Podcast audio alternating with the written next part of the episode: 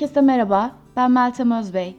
Bu podcast serisinde çocuklara, uykusuzlara, yolculukta sıkılanlara, hayatın içinde bir yanıt arayanlara masallar anlatmak istiyorum.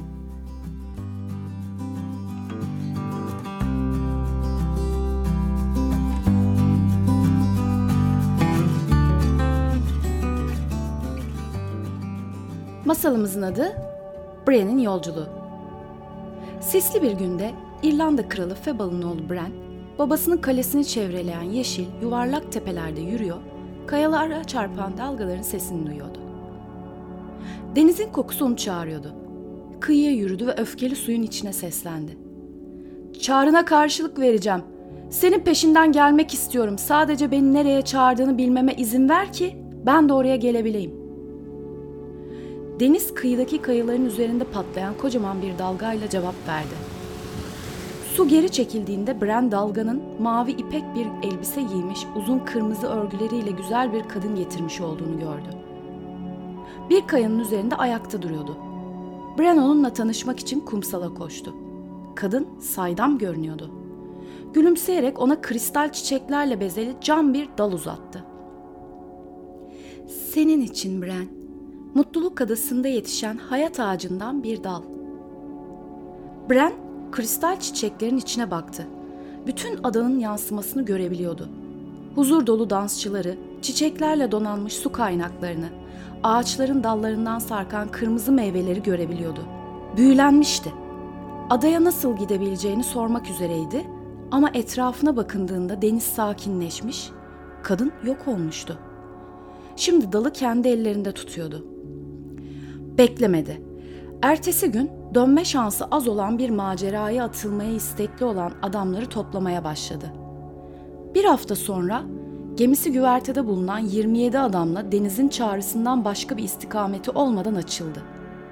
Rüzgarları dinleyerek haftalarca yol aldılar. Sonra bir sabah durgun bir denize uyandılar. Siyahlar giyinmiş bir adam siyah bir kayıkla onlara doğru geldi. Kayığında ayağa kalkıp kollarını kaldırdı. "Ben Mananan, Lir'in oğluyum ve Mutluluk Adası sakinleri adına sizi karşılamaya geldim." Bran kayık yok olduğunda cevap vermek üzereydi. Karaya hasret mürettebat bir ada görebilme umuduyla ufka baktı. O sırada gördüler. Ufukta uzun siyah bir toprak parçası belirmeye başlamıştı. Ona doğru yollandılar. Yaklaştıklarında kıyıda yüzlerce insanın onları beklediğini görebiliyorlardı. Mürettebatın bir üyesi çok sabırsızlanıp atladı ve kıyıya yüzdü. Mürettebat adam kıyıya ulaştığı anda oradakilerin onu yakalayıp parçalara ayırdıklarını, yiyip bitirdiklerini ve çenelerinden kanlar aktığını gördü. Dehşete kapılarak gemiyi çevirdiler ve gene rüzgarları izlemeye devam ettiler. Sonraki birkaç hafta çok da umut verici geçmedi. Mürettebat hevesini yitirmeye başlamıştı ama Bran hala denizin çağrısını duyabiliyor ve onları yönlendiriyordu. Gemi okyanusta yüzen iki büyük buzdağıyla karşılaştı. İki dağ bazen geri çekilip aralarında bir su yolu bırakıyor, bazen de yaklaşarak birbirlerine çarpıyorlardı. Bran tehlikeyle yüzleşmeye ve öbür yana geçmeye karar vermeden önce buzdağlarının gidiş gelişlerini uzun süre izledi. En doğru anı seçerek su yolunun içinden olabildiğince çabuk ilerlediler. Geminin iki yanında buzun devasa duvarları içinde seslerin bin kat daha fazla yankılandığı uzun bir ışık koridoru oluşturarak üzerlerinde kale gibi yükseliyordu. Mürettebat korkunun kendilerini yavaşlatmasını göze alamazdı. Tüm enerjilerini üstlendikleri göreve harcayarak ellerinden geleni yapıyorlardı. Gemi koridoru güvenle geçtiği an iki dağ çarpıştı. Ama mürettebat artık tehlikeden uzaktı. Başka bir gün etraflarını çevreleyen su turkuvaza dönüştü. Havada vanilya ve yabani çiçek kokusu vardı. Kulaklarına tatlı bir müzik çalındı. Daha adayı görememelerine rağmen gelmiş olduklarını biliyorlardı. Bran adanın kraliçesini, uzun örgülerini, mavi ipek elbisesini görür görmez tanıdı. Adadaki her gün müzik, dans, lezzetli yemekler, hoş sohbetler ve oyunlarla doluydu. Bran ve adamları Mutluluk Adası'nda etrafları adanın huzurlu ve sevgi dolu sakinleriyle çevrili olarak yıllar geçirdiler. Sonsuza kadar da kalırlardı, lakin zamanla mürettebatın her üyesi evlerinde geride bıraktıkları birilerini özlemeye başlamıştı. Yaşlanan bir ebeveyn, bir erkek kardeş, bir sevgili. Bulmuş oldukları bu mutluluğu onlara anlatmak istiyorlardı. Ana vatanları onları geri çağırıyordu. Adadan ayrılmak zor oldu ama yine de gemileri çiçeklerle süslenmiş, yol için taze meyvelerle yüklenmiş olarak oradan ayrıldılar. İrlanda'ya geri döndüklerinde liman farklı görünüyordu. Orada demirlemiş öbür gemilerde bir tuhaflık vardı. Kıyıdaki binalar daha büyüktü ve bıraktıklarından daha çok ev var gibiydi. Limana girdiklerinde kasabanın bütün kiliselerin çanları çalmaya başlamıştı. Herkes uzun zaman önce ortalıktan kaybolmuş olan hayalet geminin dönüşünü görmeye koşarak geliyordu. Kıyıdaki insanlar bu tür gemileri sadece eski şarkılarda ya da masallarda duymuşlardı.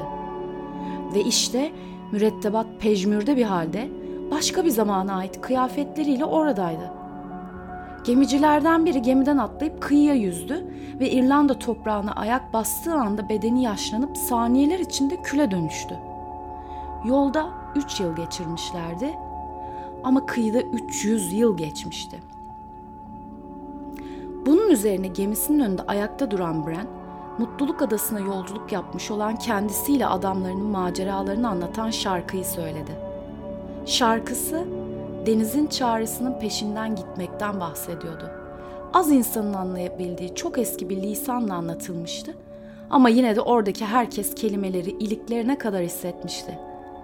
Sonra gemi limandan ayrıldı ve rüzgarları, yıldızları ve denizin çağrısını izleyerek kendi yoluna gitti ve bir daha da görülmedi. Bu masalın mesajı insanın kendi yolculuğunun kahramanı olmasıyla alakalı. Bu masal bize hayatın rutininden çıkarak kahraman olmaya cesaret eden, ne para kazanmak, ne bir şey kanıtlamak, ne de bir ödül almak değil.